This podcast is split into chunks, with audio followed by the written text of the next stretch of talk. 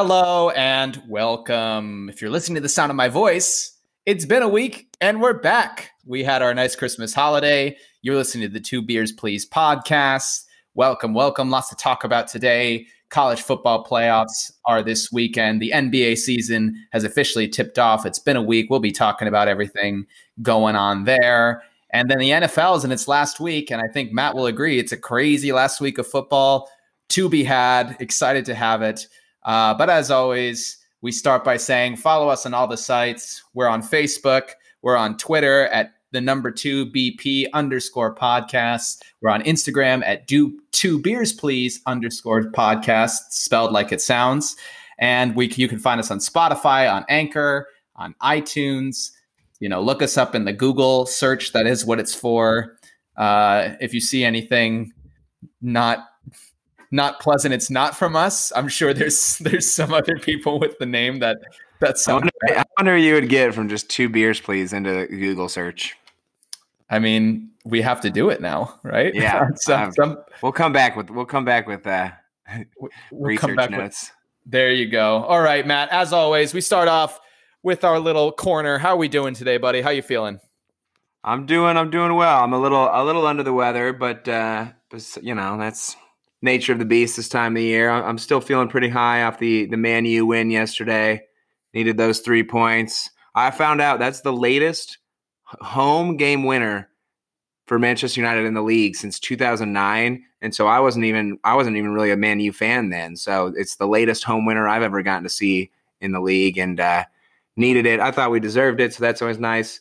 Having a little bit of the post Christmas blues. You know, I, I always get so excited for Christmas, and you know, get to be able to be with family and, and just celebrate with the movies and the music and lots of good food and stuff. So it, it really is my favorite time of the year. So like the day, even the day after, always of, of Christmas, I'm, I'm like a little like, ah, damn, that's over. Uh, so a little bit of, of, the letdown, but besides that, I'm doing just fine. How are you, my man? I'm doing well. I I, I agree. The the post Christmas blues are definitely real because what what ends up happening, right, is it's already winter. And like don't get me wrong, winter can be a great season, but it's already like cold out and people are sick. And like you, you're like you know things are like on a lower pace. And this year especially it's like a slower than lower pace. And so the build up to Christmas is this big thing, and then you're like, oh wait, we're in the middle of December. Yeah. Like, in God damn it, we like two and a half more months of snow. Like snow with the build up of Christmas is great. Snow with no Christmas to go along with it, you're just like, well, this sucks. right. It's like we should get all our snow in the 25 days of December. You know, maybe 26, and then you know just just be normally cold. Doesn't need to be snowy. I had to shovel my driveway. I haven't had to do that in you know who knows did you guys did you guys get hit pretty hard yesterday? Because we got shit on. Yeah we got we got uh we got it was pretty well done. It was it was pretty high. Like it, it's about to my it's to my calves. It's it's to my calves is where it is. Yeah, so it's it's a decent saying. amount decent it just amount kept coming and coming. Right yeah because i yesterday like around 11 i was like oh i better get in my run so i don't get caught by the snow. And then it just never stopped it never stopped. It just kept going through the night. And I was like, yeah. wow, that's ridiculous. Um, yeah, but uh, I, I, definitely feel that. I'm doing well though. I, uh, you know, I, am excited for the new year. I'm tr- I'm making my resolutions today, so we'll see.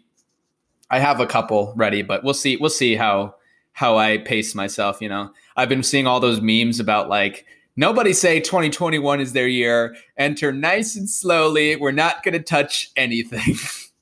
it's uh it's really funny. That's fair. Yeah. That's one of the i, I was i was worried that all the uh, just like post 2020 sort of stuff like people are always annoying on social media in the new like coming of the new year. And so like this year i was like i feel like i might have to just not be on social media at all during this because but people have actually not annoyed me as, as much as normal. Well I maybe i just need to stop getting annoyed so easily i've seen way too many that's not gonna change. Yeah that's fair. I mean, I you must have better friends than me though, because I I've just been seeing too many like, oh, you know, next year hindsight really will be 2020, and I'm like, I'm gonna I'm gonna murder all of you. I'm gonna murder everybody. We get it. My, my goodness, I saw one too that was like, maybe we shouldn't call next year 2021 because then it was like 2020, the word one, which I which was kind of clever, but I'm also just like I we get it. It's a new year. All of you shut up. Right. Or the one that's like enjoy 2021 because then 2022 like it's going to be 2022 like again and i'm like this is never going to end is it it's right. really never going to end okay well uh let's move on from the 2020 jokes then matthew and let's get into some some college bowl action although you want to talk about the blues the blues were not helped by this college bowl season being like absolutely emaciated by the Horrible. by the COVID nineteen uh, pandemic. It, it, was terrible. All the bowls were canceled. We'll talk about the Hawkeyes, obviously. Um, we had a couple bowls, uh, and we'll, we'll, each cover one really quick. Matthew, why don't you take us away in what was a surprise uh, game uh, for the for the one that you're covering? Absolutely. Well, this was, I mean, this was one of the games I picked out because even before the bowls were getting like canceled and such, like Iowa, Missouri, Texas, Colorado, like so many of these matchups are just not good. Uh, but I'm going to talk about the Cure Bowl, one of the bowls I picked to watch because I thought the Liberty Coastal Carolina matchup would be a lot of fun. I thought it would be a good one.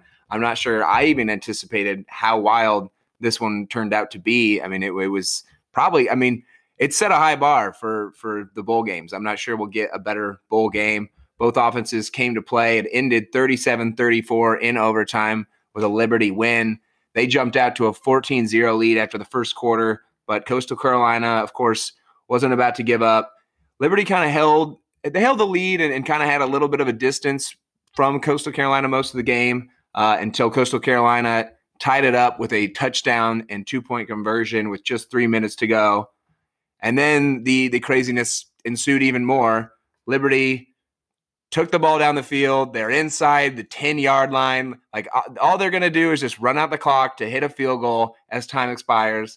And of course, they fumble it on the one yard line. So Coastal Carolina recovers. The ball game goes into overtime. Liberty's able to hit their field goal uh, on, on their first possession.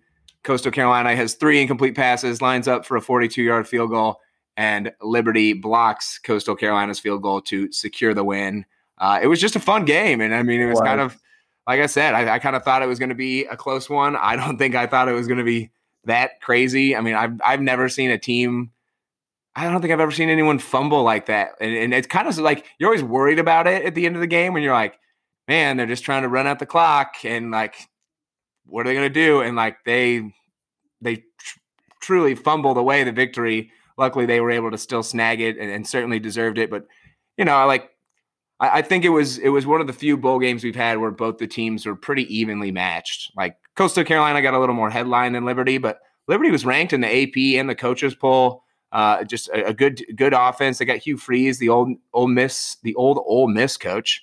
That's kind of tough to say. Um, So just like a, a, very very even matchup, and we saw that out on the field. And uh, you know, sucks for for Coastal Carolina. Certainly feel for them to be able to kind of finish off an undefeated season, even in a year where they didn't play a ton of tough teams. It's still quite an accomplishment. Um, but both teams gave us what I, I expect to be probably the, the, best game of the year. It was it was a ton of fun and, and credit to both those teams. Coastal Carolina still has, should hold their head high. It's been a great season and they put the, the Chanticleers on the national map. I, I don't think any of us, even in the COVID season, were expecting to talk so much about Coastal Carolina.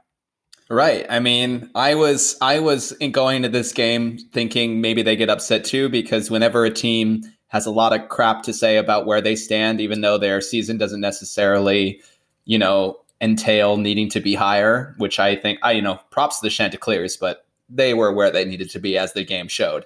Um, you know, I, I, I thought that this would be a game. I also really like Malik Willis. You know, I think I think he's a really good quarterback, and he obviously he had like a bunch of rushing touchdowns. I forget how many, but it, you know, it was a good game for him as well. And uh, yeah, I mean, Coastal Carolina, Jamey Chadwell just won Coach of the Year. Um, so, you know, good for him. Shows that there's some respect there uh, for what Coastal Carolina did. Uh, yeah, but really exciting.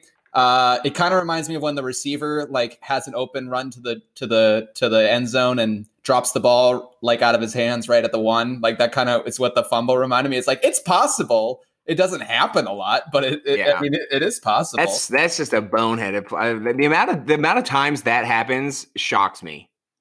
That's true. I, I as I was saying it, I was like, I've actually seen that happen four or five times.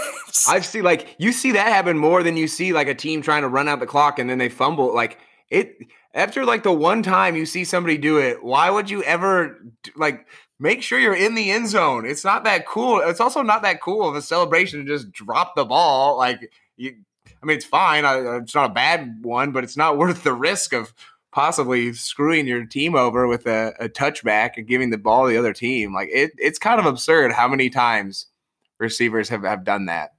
Right. And it's also funny. It's not like, you know, it'd be one thing if the Kansas City Chiefs were up 35 points and Tyreek Hill had a blown coverage and dropped the ball because he was being dorky. It didn't matter. It's always receivers in close games. And you're like, yeah, it's always close. and you're like, you got one job, score the touchdown. It's a close game. Don't show off in there with the ball with two hands, two hands. Oh my gosh. Uh, fundamentals. We love them. Anyway, I'll go over the Cheez It Bowl. Uh, this one was, you know, the only ranked matchup outside of the New Year's Six New Year's Six Bowls. Um, you know, it's supposed to be a really great one. Uh, OK State, you know, ranked at 28, Miami ranked at 18, both kind of having disappointing seasons, but still both decent teams. Uh, you know, Chuba Hubbard obviously declaring not playing in this game. And it was really the question was the quarterback battle between Spencer Sanders and D'Eriq King. Unfortunately, uh, in the second quarter, D'Eriq King went out with a knee injury. Really sad to see. Uh, hope that he uh, recovers well, that it's nothing serious. I am not sure if there's been any news on it since this morning, but as of this morning, there's no really news on it. Uh, but it seemed it seemed pretty bad. So we'll see what happens, which sucks because he, you know, declared that he's already staying at Miami next year. Uh, so you know, a, a, definitely a blow to the the Hurricanes. But Spencer Sanders went out there, did his job, threw for 305 yards and four touchdowns, uh, and, and a win for OK State.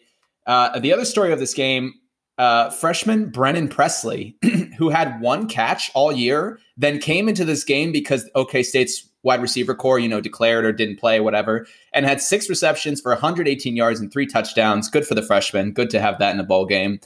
Uh, Miami played well, even though they lost D'Eriq King. They were down 21 0, made it close, uh, scored twice in the fourth quarter, almost made a comeback. Uh, but it was a good game from both. You know, it was a good win for an OK State side that definitely disappointed this year. And for Miami, they played well without D'Eriq King. Uh, the backup N'Kosi was really good too. So hopefully, if they need him, he can step in. But also, hopefully, we hope that D'Eriq King can make a swift return. Yeah, it was nice seeing N'Kosi Perry play well because he was such a, like a highly talked about recruit. Like, I mean, he's from Florida, he's from the area, and like Hurricanes fans were so excited for him, and he, he just hadn't hadn't really come to fruition what they were expecting. So it was nice to see. I mean, he played really, really well last night. He helped keep them in the game, and um, things may have gone differently, but uh, if, if King was in the game, but it was nice to see N'Kosi Perry play well uh, and show that he does. I mean, he still certainly has some of those tools to to be a, a, a successful quarterback. And yeah, you hope you hope D'Eriq King comes back healthy because I mean he's obviously coming back because he's not gonna. Right now, the guy doesn't look anything like an NFL quarterback, so I think you know he wants to come back and help his draft stock and and actually kind of prove that he can run a pro offense. So you hope that he gets healthy and and can come back and and give the Canes. You know, it's there's something about Miami where I'm just like, I, I want Miami to be good. Like, there, I, yeah, I don't know why. I've got, I've got no idea why I want Miami to be good. Like, I, I shouldn't. It's just a, a rich private school that has been good at sports better like more than they should but like there's just something about the canes that like when they're good it's it's better for college football for sure. Yeah i i have that with every sport that miami plays. I remember being like when miami was good in basketball that one year being like oh yeah i, I like the canes. Let's go canes. I don't know why. Dude, how can you not love jim jim larrañaga i mean he go. rules he rules. All right. I love that. Like he took George Mason the Final Four, and then he just ends up at Miami, and he, he's made Miami into a, a pretty dark. They've been a better basketball school the last decade than a football school.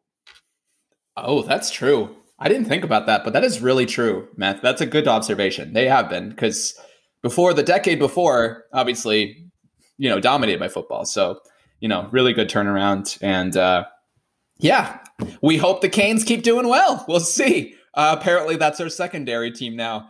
Uh, so for whatever reason, I guess it's just huge Hawkeye and Canes fans.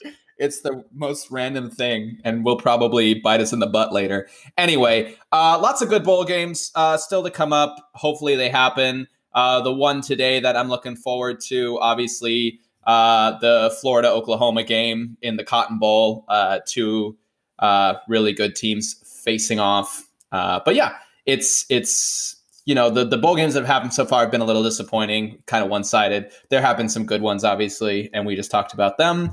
Wisconsin currently came back over Wake Forest. They're like destroying them in the Mayo Bowl, so good for a Big Ten team to be doing that.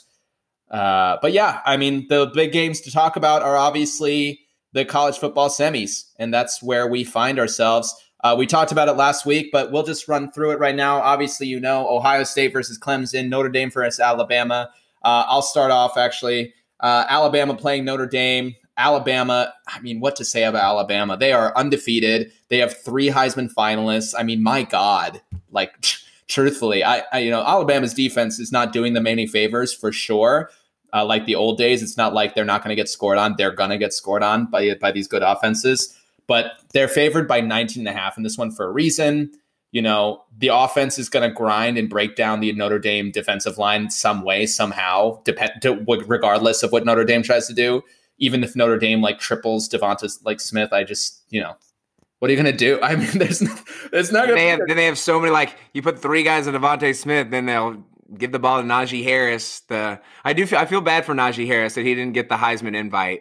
Like Mac yeah. Jones, like he had a pretty solid year and uh, but I guess suppose that's typical of of college football. But yeah, nah, I'll let you go on. But yeah, you you hit the nail on the coffin. Yeah, it's it's kind of I feel bad for Notre Dame. You know, they had a good year. They beat Clemson obviously without Trevor Lawrence. Then they got handled in the ACC game with Lawrence returning.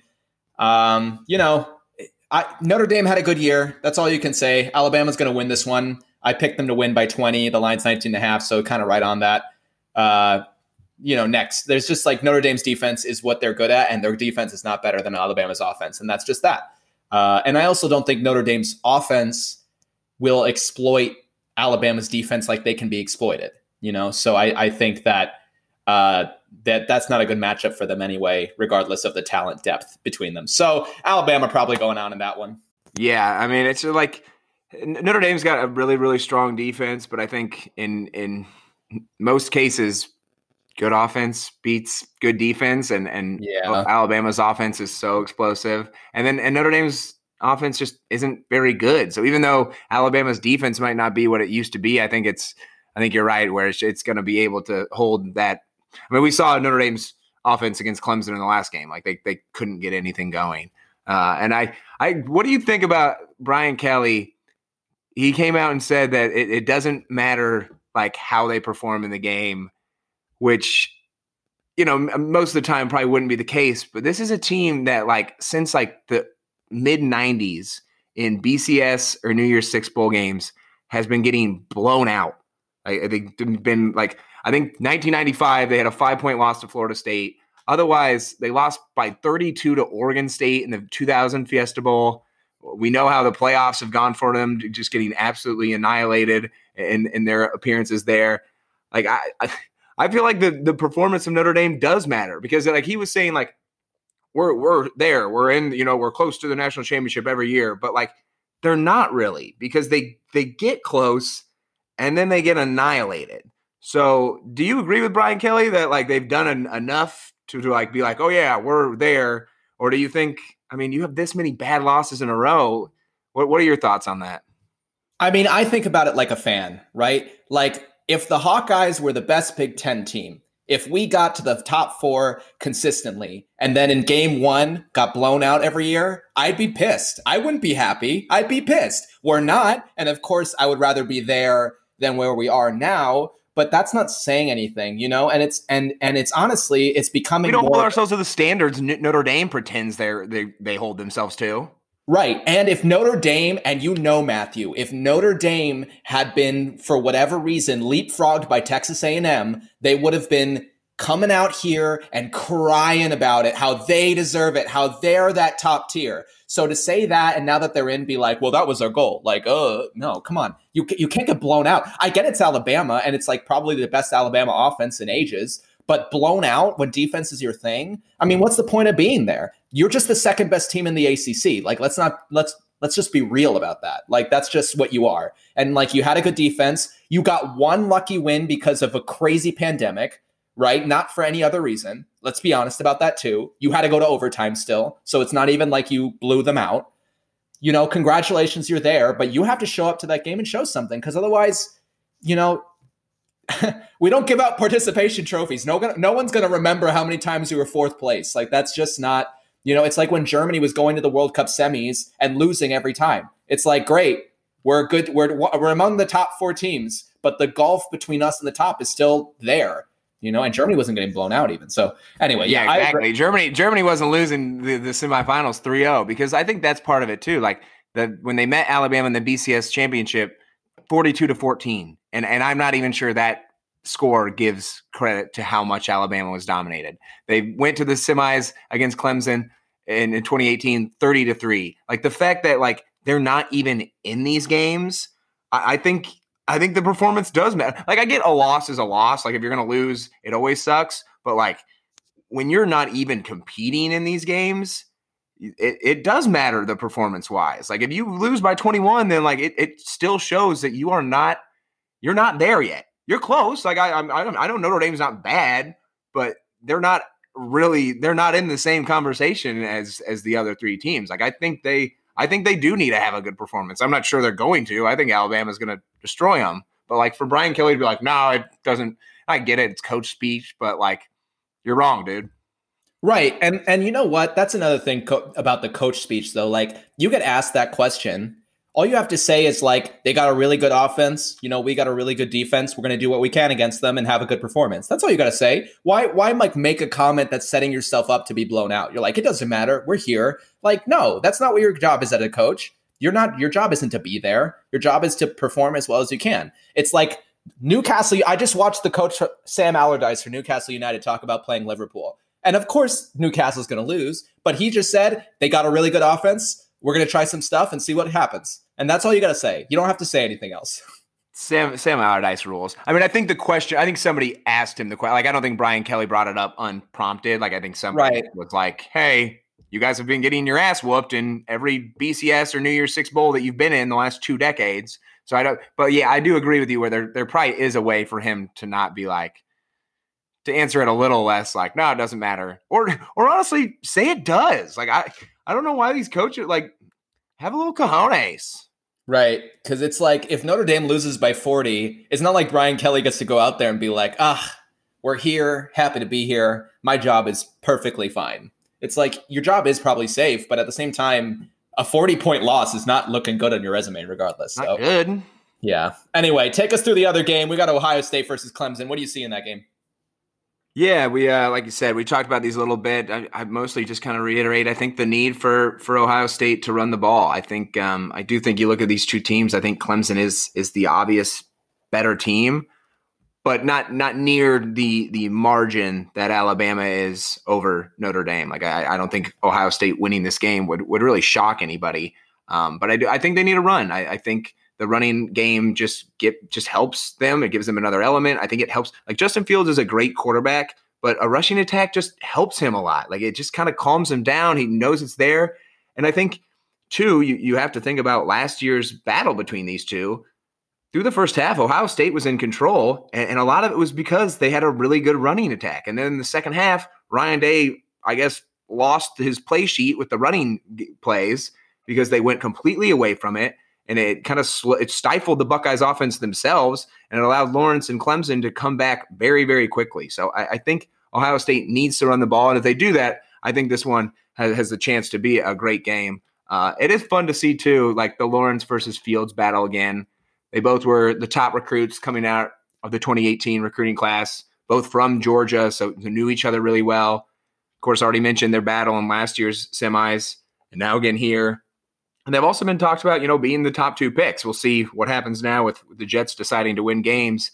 Uh, but I think I think we all expect them to go. I mean, Lawrence is still going one. I think Justin Fields will still go in the top five, top ten at the worst. Uh, so this could kind of be. I mean, it could be a rivalry that goes on for a long, long time and kind of unprecedentedly. Like it's not like Peyton Manning and Tom Brady met in high school and college and the pro. Like this could be uh, the just the first few chapters of, of a really fun battle between these two great quarterbacks. So we'll see who uh, gets it done. But I, I'm going with Clemson because I we're going to get into our Heisman winner, and, and and Trevor Lawrence isn't my Heisman winner because I don't think he's put up quite the stats. But Trevor Lawrence is the best player in college football, uh, and, and just how much he brings to that team, especially offensively, is is pretty phenomenal. And I think that I think their defense is is kind of clicking in at the right time. So I got Clemson winning by ten in this one, um, but I, I, do think I think it'll be kind of a, a pulling away later. I think this is going to be a, a pretty tight affair for the first three quarters. Yeah, I definitely see it being a tight game for the most part and one team pulling away. And I agree. I just trust Clemson more. Uh, there's been some talk uh, on the talk shows. I'm not even sure if you heard this. Uh, someone brought up that he, I forget who it was, uh, brought up that he thinks that Ohio State doesn't prepare their quarterbacks well for the NFL. Do you think Justin Fields has a future in the NFL? Do you think that's something that he can hold up? I, th- I mean, I think there's, I think there's some legitimate worry there, but I, I also think like Dwayne Haskins was really the only Ohio State quarterback in the last decade that we expected much from the NFL. Like we knew JT Barrett was a was pretty college football system quarterback. Uh, Cardale Jones, of course, like kind of just the weird quarterback carousel that that became. He he never really got the chance to, I think, like really make the job his his self. So I, I think there's a little bit of fair criticism there, but I, I also think Justin Fields probably has a better head on his shoulder to not go to a strip club in the middle of a pandemic. So yikes. I've never seen a young man throw away his career like that. I mean, he'll get picked up, and it's just like, dude, you really? Are, He's a free agent. You, are, I think, I think, I think so. I think some somebody will give him a chance eventually because, like, he's young, and and you're always looking for a backup or whatever. Like, I don't think he's going to be a starter, but like, I think he'll he'll get picked up again. But like, dude, you're you're already playing so poorly because like he he didn't get cut because he was playing bad. He got cut because he was an idiot. Yeah, I mean he. I mean that last game he played bad. That last game he he. Oh, he played horrible. But if he oh. but if he wouldn't have gone to the strip club, he was he would still be on the Washington team. Like right, I right. think he just like yeah, we'll still that would have been because there's yeah, no real reason to cut him just because of the bad play. You're like we're not paying him that much. He's still young. Like whatever. But like then when you add when you're playing bad, you're not really bringing that much to a team and then you bring in this just foolish drama, especially from the quarterback position where you are supposed to be the leader. Like that, that was that all she wrote. Like he he, and and I think too maybe he was playing well and he did it. He'd probably be there. So like yeah, I think the playing bad certainly had had a factor in it. But like he he, he would have still been on the team if he would have just used a little common sense. Right. And you don't mess around with Ron Rivera. Let's be honest. Like he doesn't care. Exactly. He's not going to deal with that shit. So at, right, he's, he's making a culture. He's making a culture there. Like he's like, we're changing how things are done here in Washington. And and I and I, I love that out of Ron Rivera. And I love what he said too. Like he was like, he wasn't hard on the kid. And, and I get Dwayne Haskins is still young and we're all allowed to make mistakes. But like he was like, look, right now, this this isn't the relationship that we we need to be in together you you need to move on, and we need to move on from you. And and I, Ron Rivera rules. Yes, he does. Yes, he does. If anyone ever breaks up with me, I want it to be Ron Rivera. I would understand. I'd move on. I'd understand. I'd be uh, broken, but it would be for obviously good reasons. Ron Rivera, heartbreaker. True, truthfully, truthfully. Uh, all right. Well, you mentioned it. You mentioned Heisman. Uh, I we I don't know if we have different answers. I would be shocked if we had different answers here uh, after after the developments of the last week. But um, you know, Heisman talk we've been talking about it the last couple of weeks. You know, whittling it down. Obviously, the Heisman candidates came out. Kyle Trask not on that list. Uh, obviously, Mac Jones on that list. Devonta yeah, Smith. yes, Kyle Trask is, is a finalist. Oh, sorry. I mean, uh, first team is what I'm talking about. First team yeah. offenses came out. Uh, Kyle Trask not on that list. Heisman finalist, yes. Uh, first team came out. Uh, the uh, Mac Jones, Alabama quarterback, on that list instead of Kyle Trask kind of indicates which way things are going. Uh, obviously, not the same polls, obviously, not the same voting, but it is an indication. Uh, I think it's pretty clear, though. Uh, it's I think it's going to be Devonta Smith. You know, AP Player of the Year. He's the first receiver and first Alabama player to receive that award. Uh, that player who's gotten AP Player of the Year has won the Heisman 17 of 22 times. Uh, interesting caveat: the uh, the last couple times that that didn't happen, it was Alabama players who didn't win the AP Player of the Year and then Yeah, won the just highest. thinking that. yeah, because when it you was said when you said it was the first Alabama player to do it, I was like, dang, I didn't know that. It's like so Henry and, and Ingram must have Yeah, they snuck in after after the other guys. So yeah, uh, but that I don't I don't see that happening. Uh, to Devonta, I mean, I think well earned. Ninety eight receptions, fifteen hundred yards plus, seventeen touchdowns. Best receiver in the game. He's trying to be the first receiver since 1991 to win the award. Uh, yeah, and uh, what do you think? Do you think you know all these players being good in his team hurts him, or do you think he's got it pretty locked up? I you know I think I think normally that maybe all the players would hurt him, but I I think like he's he's been the best player on the best team. Like Najee Harris has been great, and, and Mac Jones has been has been good, and, and like the whole offense has been good. But I like Devonta Devonta is that that offense, and like ridiculous receiving numbers, ninety eight catches. 1,511 yards, 17 touchdowns. He's got a rushing touchdown. He's got a punt return touchdowns. What really impressed me was in four games against AP ranked opponents, he has 39 catches, 585 yards, and seven touchdowns. So in the big games against the biggest opponents, he shows up. And I think too, you always talk about the Heisman moment. Uh, like, look, what what was that moment where it was like, yeah, that guy, that guy is is that dude. And I think that's kind of what hurts Kyle Trask because Kyle Trask has put up a bunch of great numbers. He's he's been, I think, I think he deserved first team uh, quarterback. Yeah, I know it's it's kind of it's it is a tough one. Like it's one where it's like, well, Mac Jones. Like, you're not bad about the Mac Jones decision, but I did think Kyle Trask deserved it. But he didn't really have the Heisman moment. And, and in that SEC championship championship game, Mac Jones was intercepted on Alabama's second drive by Trey Dean. And then after the pick, Bama forced Dean to fumble, and Smith reco- Devonta Smith recovered that fumble. The exact next play, he scored on a 31 yard touchdown catch. And even though it only brought the score to 14 to 7, it swung the momentum so much in Alabama's favor that they controlled the game the rest of the time. Like Florida was still fighting, but like after that play of like he recovers the fumble, then he goes and gets the touchdown, like that's kind of Heisman moment you look for. So I, I do think it's Devonta Smith, and I think he's very deserving of it. Would be would be only the fourth receiver to ever win the award. So that's that's pretty cool too. Joining you know Johnny Rodgers, Tim Brown, and, and Desmond Howard. So it's uh, it's about time another receiver gets the gets the Heisman. Right. I mean, you think about all the great receivers that have gone since that haven't won it. It's kind of crazy to think. Uh, but yeah, very deserving. And uh, we, we're, we're excited to get another wide receiver on that Heisman sheet. All right. We've been drinking beer like always. So let's take a pause from the sports action. Matthew, what are we drinking today?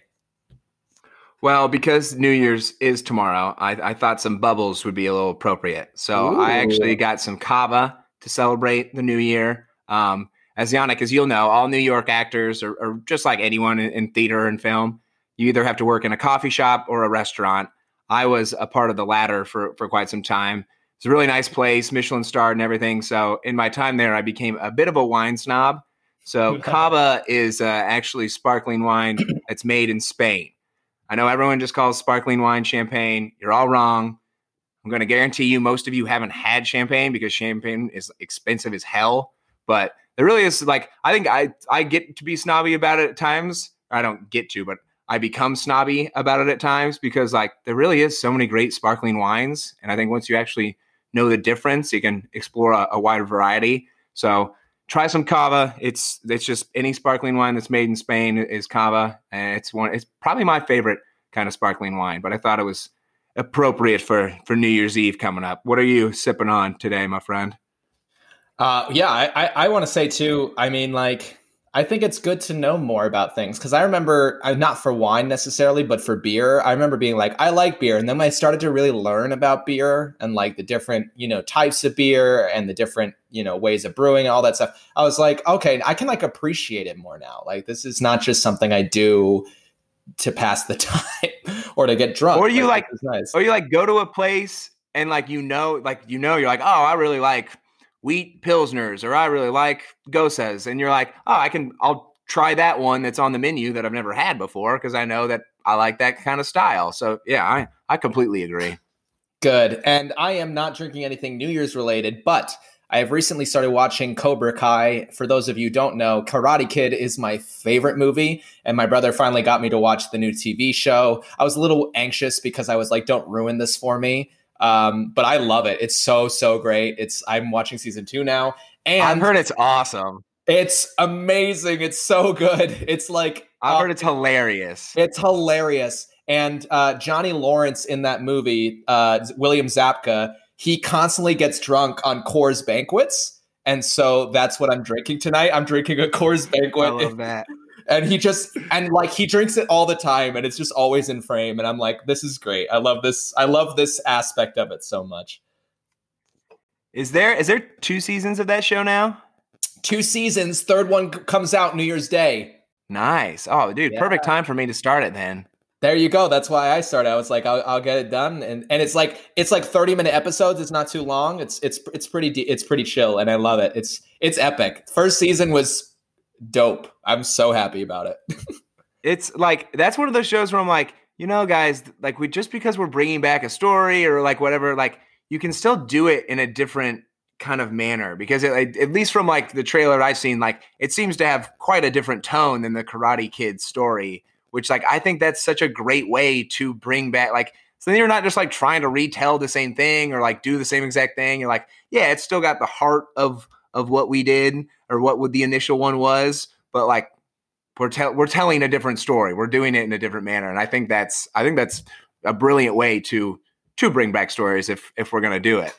Right, and they kind of do this awesome thing where in the in the karate kid obviously bullying is at the center of is like a, a main theme at the center of it and it kind of does this cool thing where it's 2020 and now we kind of understand bullying is not just something that happens it's all rooted in something else and that is explored really nice and like what it means to be a bully and how it's not just strong kids picking on weak kids it's also like you know, it, just a lot of different stuff and i really like the social messages it pushes forward uh, yeah, it's really great. Uh, and I'm very happy about it. And I can't wait to watch season three.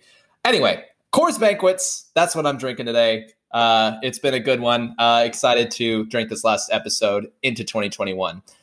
Um, let's go now to the Hawkeyes. We've got a couple things I want to talk about really quick, just from our Hawkeye Nation. It's been a, it's been a rough rough week to say the least. Um, but um, you know, there's been rougher weeks in Hawkeye sports for sure as well. Uh, yeah, so today was supposed to be the Music City Bowl, Iowa versus Mizzou. We talked about it. We are supposed to have so much fun watching Iowa blow out Mizzou.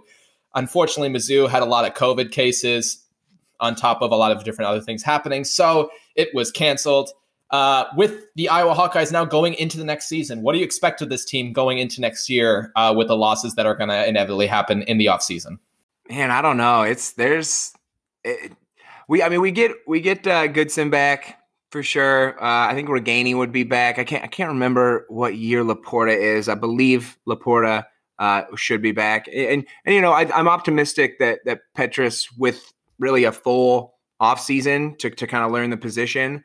Um, and just kind of settle himself more can can really grow on that. Of course, we'll miss Brandon and, and Ihmir, but I think they're both making the right decision to go. I mean, they're both seniors. There's no reason to to use that extra year of eligibility. I think they both have shown what they can do, and and I I personally think uh, these are probably two of the best Hawkeye NFL prospect receive just wide receiver wise. Obviously, tight ends we get a tight end in the NFL year in and year out, but as far as receivers wise, I, I think these two are, are two of the best prospects we've had in a while. So wishing them both the absolute best moving on. Um, and defensively, you know, I, I, I assume Daviyon will be gone, but um, we still will have some weapons on the defensive line.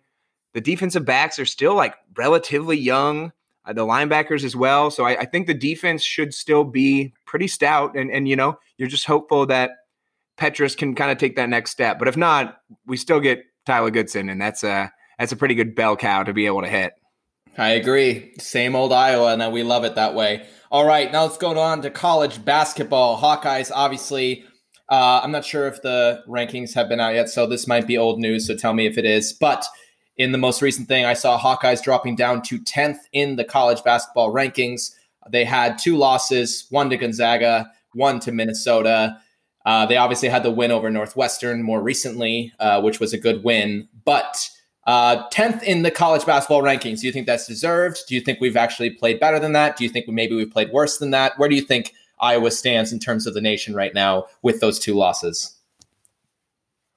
I, I think 10 seems pretty fair because I think, I mean, that Minnesota game to me was Iowa beating themselves. I mean, I think I think Minnesota is a, is a, is a good team. I think they're certainly a tournament team. They got a nice win over Sparty this week, but they also lost to Illinois by 27, like not that long ago. So I I, I think it to me it was more about Iowa shooting themselves in the foot, and so I, I that's why I think that the ranking's probably fair because we have like the pieces are all there for the Hawks to be top five, um, but they haven't really all quite clicked yet. Um, Jordan Bohannon finally had a, a, good night shooting again. I mean, that, that was his only only his second game in double digits this year, which you know normally wouldn't be like that worrisome. But when your team's scoring like 90 points a game, you would expect a good shooter to be able to to get over double digits. So I think the three point shooting has to become more consistent. Um, I, th- I, think Fran needs to figure out the rotation a little bit better. Um, sometimes that's Fran's biggest weakness is he knows he's got a deep bench, so he just keeps throwing guys out there when that that isn't that doesn't always serve you well. So ten seems fair to me. Um, I like where we're at now, and I think you know that that loss to Minnesota. Sometimes, you, sometimes you kind of need one of those. Like sometimes you need to to to lose a game because of your own performance to be like, hey, we, we got to get zoned in. We got to get locked in. We we can't like because it was poor decision making and missed free throws. Like it was stuff that shouldn't have happened that, that they lost that game. And so I think it, it is a good game to be like, all right, let let's get locked in. Let's focus on what the goals we have this season. There's still there's still everything to play for. Um, and you know Saturday Saturday will be a big one because we got to go to to Jersey and play a Rutgers team that's playing as good as anybody in the Big Ten right now. Yeah, um, I, that's that's my next question. You know, the Big Ten is turning out to just be a bloodbath between everybody. I mean, I don't know one team that I want to play in the Big Ten. Do you know? I mean, tenth in the nation, fine. Um, do you think Iowa? Because we were talking big prospects, and now it just looks like everybody's slogging each other in the Big Ten. So, do you think Iowa can even end up on top of the Big Ten, or do you think they might have to, you know, settle for like second or third? Yeah, I mean, gosh, I was certainly wrong about the Big Ten this year. I kind of thought it was a little more top heavy, but I mean, nine ranked teams. Indiana, Purdue, and Maryland aren't ranked, but they're all like they're all going to be tough outs. They're all going to be. Maryland just went into Wisconsin and won. We've seen Purdue play well, so it, it's it's going to be an absolute yeah. gauntlet, which kind of feels like I feel like we say that every year about the Big Ten, but this year especially seems seems pretty daunting. I I mean, maybe it's my bias, but I still I I the Hawks have to click. The Hawks have to do what we know they can do. But I think I think they still look like the favorite to me. I think Wisconsin's upside is just limited in the way that they play uh, and, just kind of the, the talent that they have. We've seen Michigan State kind of you know struggle. They're 0 and 3, which is insane. Northwestern off to a great start, but like last night we kind of saw that North like Northwestern and Rutgers I think will have good seasons, but they're not like quite competitors. And even Michigan hasn't played anyone yet. So I, I, think the top three still will be Illinois, Wisconsin, Iowa, and, and I still think the Hawkeyes are, are the team that that should prevail in in this crazy season. But who? I mean, it's going to be one of those years where like even if Iowa finishes first, they might have like five conference losses. Like it's, I think that there's going to be a lot of cannibalism in, in the Big Ten this year, per usual.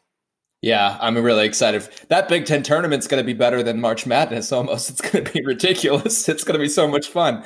Um, no, it's going to be great. And I mean, the, the good the good thing is the Slogfest. It it it kind of frightens you about every team you play, but it also shows you shows you that every team is beatable. Every team is figuring out their stuff. No team looks like a Gonzaga where it's like there's no way. You know, every team has very obvious, glaring things they need to fix. So I agree. I, I take I take the bias and I, I, I second it, and I think Iowa still has uh, the edge there, especially with how Wisconsin, you said, limited on their upside, in Illinois, um, you know, they got the two players, and past that, I don't trust them. Uh, so I, I I agree with you there. Uh, let's let's touch talk on the Hawkeye women really quick. They're five and one. Their only losses to Michigan State by four, and Michigan State so far is undefeated. Uh, in the top 25, there are nine one loss teams, five two loss teams. You know, what do you think? how are the Hawkeye women looking in terms of the country? They look good. I mean, I think the, the thing that women's basketball does probably better than men's basketball year in and year out is like the top team, like the non-conference matchups in women's basketball are always good. Like the, the top teams are always playing other ranked teams. So I think a lot of those like losses that some of those teams have are from, you know, other really good teams. The Hawkeye, the Hawkeye women haven't really played anyone yet. You know, the Iowa State win was nice, but now Iowa State doesn't look quite as good as maybe was expected. Um, and if you know if they would have pulled it out against Michigan State and East Lansing undefeated, I, I, think the Hawks could you know have an argument to be to be ranked. But right now, I think they need to make a little more noise in the Big Ten, beat beat a few more quality opponents until they they really can say uh, they deserve to be ranked. Because like those top teams with like like like South Carolina, UConn, Stanford, Notre Dame, they all just like play the other really good teams. So. Uh, and I always think that like college basketball does a, a good job of recognizing that and not just being like, well, you lost, so you got to fall. It's like, I mean, if you lost to a really good team, that doesn't mean you're not the seventh best team. So I think the Hawks have a chance to be ranked, but right now I think they, they got a little work to do before they deserve to to get that national ranking. I agree. No ranked wins yet, so you gotta you gotta wait till that happens. Uh, even if you've been playing well, and uh, you know they still got six votes to be in the top twenty-five. It's not like everybody ignored them, so they still got some votes. Uh, so we'll see how that goes. But we wish the best, obviously, uh, for the Hawkeye women. We'll be covering them as much as we can as well. All right, let's move to professional basketball, Matthew. That's right. The NBA has started. Merry Christmas season indeed. It was a crazy first week of action. Lots of stuff to talk about. Obviously, we won't go every, over every score. That would be ridiculous. We would love to, but it would be ridiculous. Um, and so instead, we're going to go over who impressed us, who we think is in some trouble and who's in who's really the our, our top five rankings uh, for the East and West. So I'll start off with who's impressed me. Matthew already we already talked about this. this is gonna this you're not gonna agree with me on that. That's that's fine. That's fine. That's all right. Uh, uh, I'm going to start off. You know, Trae Young and the Hawks. I know they're, they're, it's early times. They played three, you know, eh, teams, but they're playing really well. Trae Young's, you know, made that step forward that people were questioning whether he could. He was already good last season. He's got 30, he averages 34 points. He's got a 92% free throw percentage. Um, you know, they played the Grizzlies, the Bulls, and the Pistons. Still, it's 3 and 0. A lot of teams have have have worse losses. So uh, for now, you gotta you gotta guilt, uh, innocent until proven guilty is where I'm standing there. Uh, a Hawks team that obviously finished very poorly. I think uh, Bogdanovich is a good addition there. I think Clint Capela is good. John Collins is good. I think they got a good team uh, and the Hawks have impressed me so far. Another guy I'm impressed with, uh, and who who couldn't be impressed with him, right? But I'm still just the start to the season has been great, so I'm, I'm giving him a shout out. Nikola Jokic. I mean, he's averaging 24 points, 12 rebounds, 14 assists per game, averaging a triple double. Has been monstrous for the Nuggets so far. Uh, love what he's doing. He just he's just never he's just never bad. It's crazy to me uh, how good that big man is and it, it makes the Nuggets dangerous in the West, as I'm sure we'll talk about. And finally, you know, I'm going to give him some love. Hate the guy, but I'm going to give him some love. James Harden.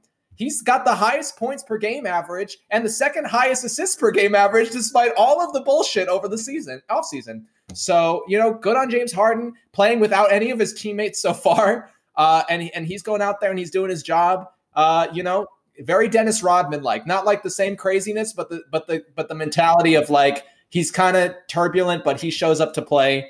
Uh, good to see, and and that's who's impressing me so far. How about you, Matthew?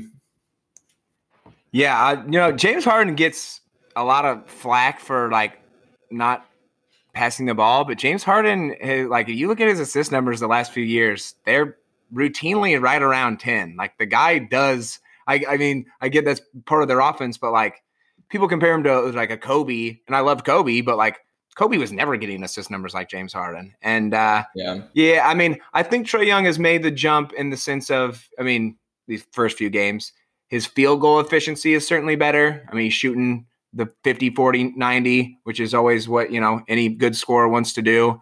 Um, 50% from field goal range, 40% from three point range, and 90% from free throws. But we've always known Trae Young can score. When is Trae Young going to guard somebody? Like he as much as he scores, he's so abysmal on on defense that it doesn't like the scoring doesn't really help the team that much. It almost equals out. So until he starts like actually defending someone, I'm never going to be a big Trae Young guy because I mean, even USA Basketball didn't invite him to one of the like camps for the possible Olympic team because they were like, dude, you don't play defense. Like it, you need to play defense. But once he does that, I mean, he's got hell of an offensive game. Uh, I got. Uh, I'm starting with just one team, and you know, like I think you even said it. It's, it's so early to kind of be making big claims, especially when you think about like for some teams, it, it was the shortest offseason ever and it was also a massive layoff for other teams. Like like like the like the Hawks haven't played in so long. Like they should be as sharp as as any sharp in the sense of rested. Um, but so like that's kind that's such a weird sort of thing to you know everyone's starting the season at the same time, but they all ended their season at quite different times. But I love the start that the Pacers are having. Uh, head coach Nate Bjorkgren. he's an ex Buena Vista player here in Storm Lake, Iowa good friend of mine played yeah. basketball at, at, at BV. so shout out to all my BV boys on that one. I know I know you all got to be proud of the ex Beaver. That's pretty cool to see a BV guy there. Uh, and they just have a really solid roster. Now, Oladipo and Brogdon, terrific guard combo. Miles Turner, his growth hasn't been quite at the pace I think Indiana probably would have wanted, but still provides a good defense and, and can stretch the floor. Uh, TJ Warren's a bucket, and Domantas Sabonis is the best kept secret in the league.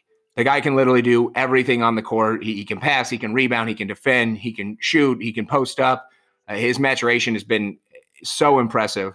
Uh, so they, they are just a solid, solid team, and they're going to play defense. They're going to work hard. That's a team in, in seven games that, especially if Oladipo can stay healthy and kind of be that all star that he was a couple years ago, they're going to be a tough out in the East. I, I love what Indiana's doing, and I'm also going to give a little love to Chris Boucher for the Raptors. I think he is. He, he kind of showed it in the bubble, and he's showing it now at the st- early start of the season. He, he's going to be maybe the best shot blocker in the NBA. He had seven blocks against the Spurs. Yeah, he his did. Length, his quick hops, his timing. He, he's he's just a terrific shot blocker. So my my impressiveness is my impressiveness. My the teams and players I've been impressed with. I got Chris Boucher for the Raptors, and then and then the Pacers. I I, I think they both player and team have have a bright future this season ahead. I agree. I agree, and uh, I picked up Chris Boucher in fantasy basketball, and have not have not regretted the decision. So I I agree there. And Great yeah, call. Pacers uh, Pacers beat the Celtics the other day. I was surprised, but it was a good win. Uh, so I definitely I definitely see the and we'll talk about the Pacers hopefully later. Him back, got them back last night. We did, we did, but uh, you know, I'm just saying, did happen. So I wasn't expecting it. I really wasn't expecting it. Uh, to be completely honest, uh, Sabonis, they're, they're legit. Sabonis is a monster. Well, I mean, we'll see if you talk about them later in the East. Well, I mean, maybe I don't know. We'll see. Uh, anyway, let's talk about uh, not impressive, uh, but the people who are kind of worrying us a little bit. Uh, you can start off here. Who's worrying you a little bit? Uh, teams or players? I just have one team here, and it is the Washington Wizards. Like I said, I know it's early and, and Russ just got there, but they are 0 4 with two losses to the Magic and a loss to the Bulls. Like they have plenty of time still to, to figure it out, but like you get Russell Westbrook, you sign Dave, Davis Bertans, you, you, have Bradley Beal there ready to, to finally compete and, and, get some wins. And it has been just a horrible, horrible start for Washington. I, I think long term, they'll they'll probably figure it out. Like, like I've said many times, Russell Westbrook is is a, a difficult guy to, to figure out how to play with. Um, it's that's not a that's not a bad thing.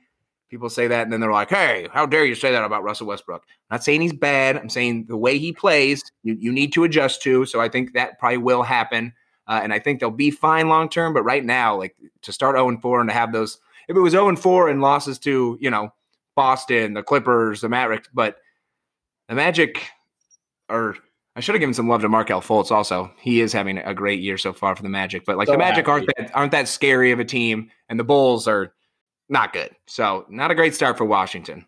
I also have Washington in mind, so I'm gonna I'm just gonna reiterate that fact. I mean, three straight losses, and here's what I'll add: Bradley Beal and Russell Westbrook playing really well, really well. I mean, they're pouring on the points. So you kind of wonder, like, yeah, it's early things, but if you have both your star players playing really well and you still can't win games, I mean, where do you where are you actually going to do damage in the East?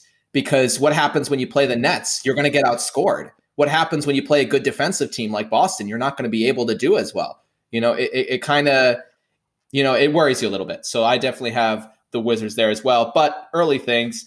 Uh, I also have the Rockets there. You know, I talked about James Harden doing well, but the Rockets are not doing well. They are 0 2. They've got a lot of COVID issues. James Harden drama still there. Lots to discuss. Um, but they they need to figure some stuff out too. Harden's leading a bunch of statistical categories and he still can't win. That's also not what you want.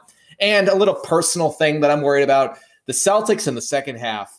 The Celtics, my goodness, they have two losses and they have led going into the half both times. And and you know what? It's early times, Matt. But you think about the conference finals against the Miami Heat. That was the problem. We went into the lead into the half with the lead, and then we lost it. So I don't know what Brad Stevens got to do to get his players ready for the second half, but it has to happen. I don't know what it is, but it has to happen. It's ridiculous. I'm sick of it. I'm truly I this is my fly in my beer. I'm sick of the second half by the Celtics. I really, really am. I can't do it.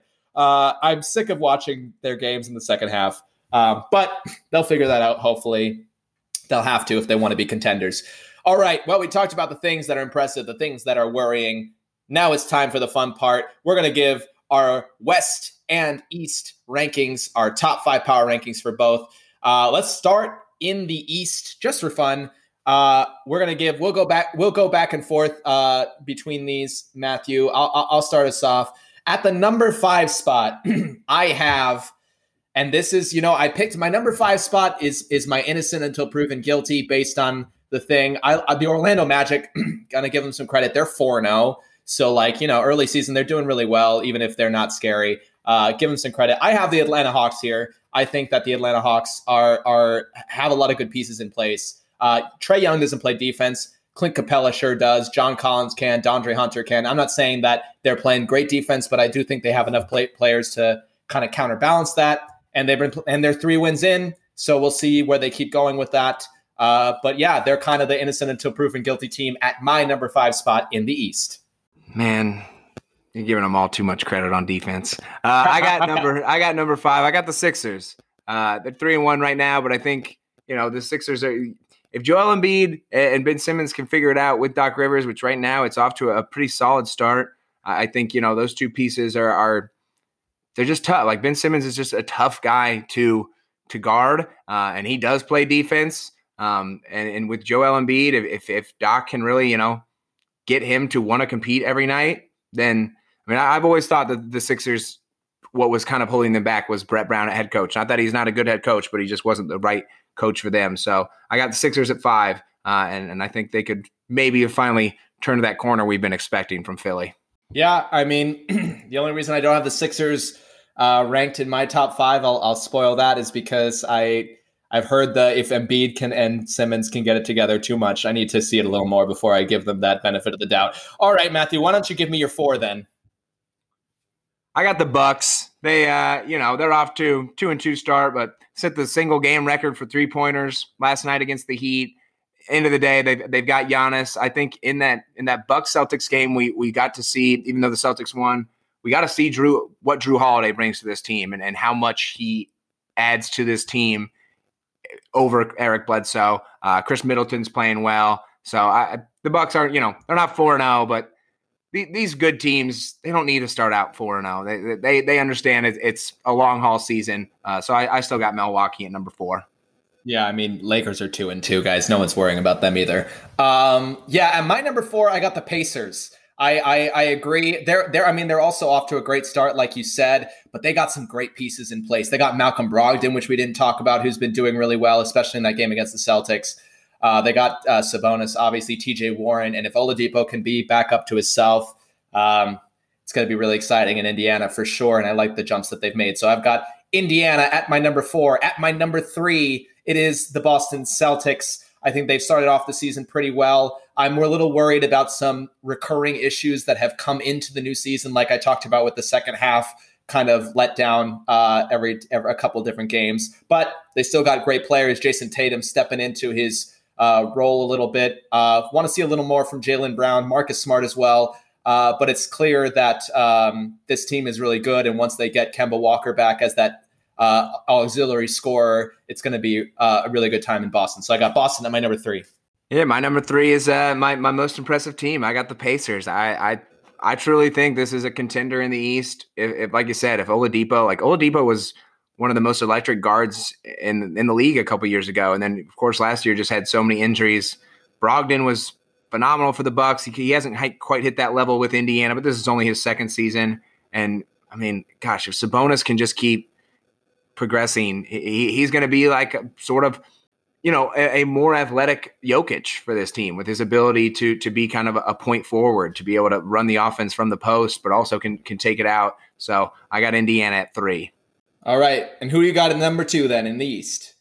Number two, I got your Celtics. I I, I, I think with no, I think they've looked really good without Kemba, and I, I think what Kemba brings to to their team is is just kind of a calmness because Tatum and Brown are, are, are terrific, but they are still young. I think there's times where they they still play like Freak young out. players, but when Kemba's yeah. when yeah, but when Kemba's out there, they seem to be a little calmer. He just he just kind of brings a, a calmness to this team, uh, and uh, I, I, do think you know the issues you, you bring up are, are, very they are they are worrisome, and and I, I worry about the the post defense that they have. I, I think I know there's they got a lot of really good young guys to contribute. If I was Boston, I, I think I would try and make a trade to, to, maybe get rid of Grant Williams, Robert Williams, you know, package some of those young guys together to maybe see if you can get another four or five that can really, you know, help stabilize that defense. But I I, I got Boston number two.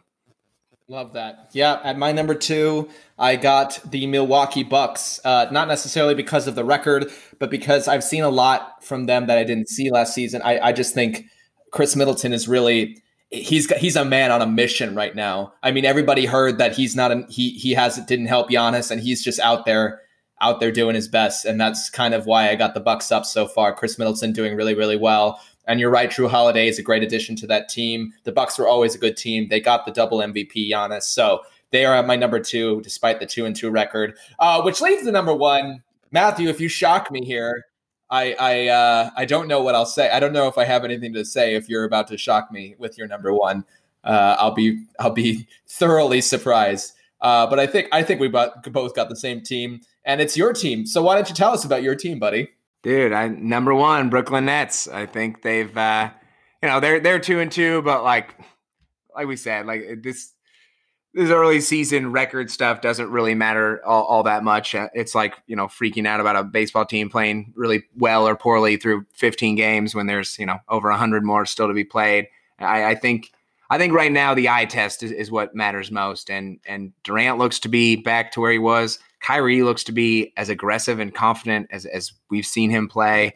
And uh, I I think there is some worry with with losing Dinwiddie. There's no timetable yet. He, he might be able to come back. Um, and, and, so losing that element, if they don't have him for the playoffs, I, I do think that's a big a big hit because he, he just is part. I mean, that, that supporting cast is great, but Dinwiddie and, and Caris LeVert are the real, you know, headstones of that supporting cast. So if he can't come back, does Brooklyn try and make another trade? We'll, we'll see. Um, I, I, do think that that will hurt them a little bit. But when you got Durant and Kyrie, it's uh, pr- two pretty good scorers and guys to, to hang your hat on.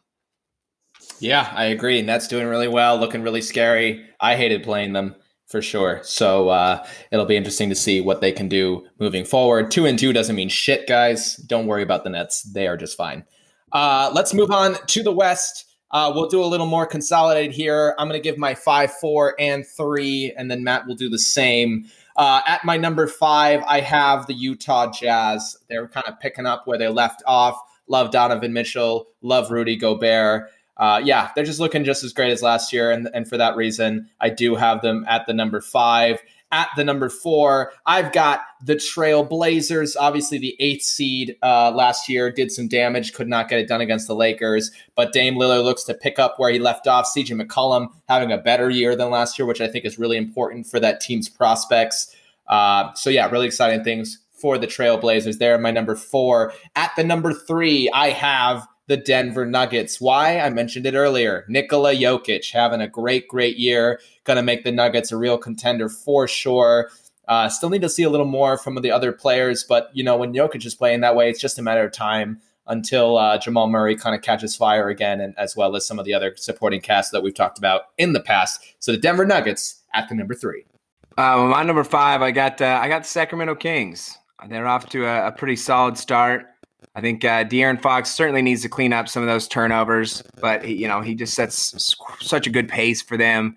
Richaun Holmes is doing a lot of good things down low. Tyrese Haliburton had, had a solid game last night. I think he's kind of figuring out how to, how to fit there with Fox. Buddy Hield and Harrison Barnes having having some solid years. So I got the Kings at five.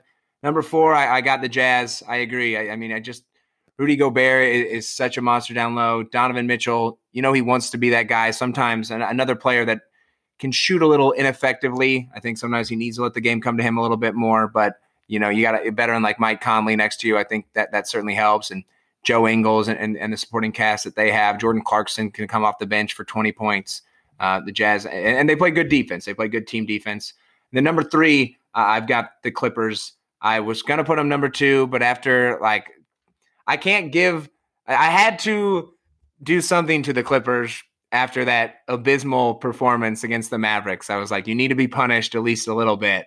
So I, I put the Clippers at three after scoring 27 points in the first half. Was it?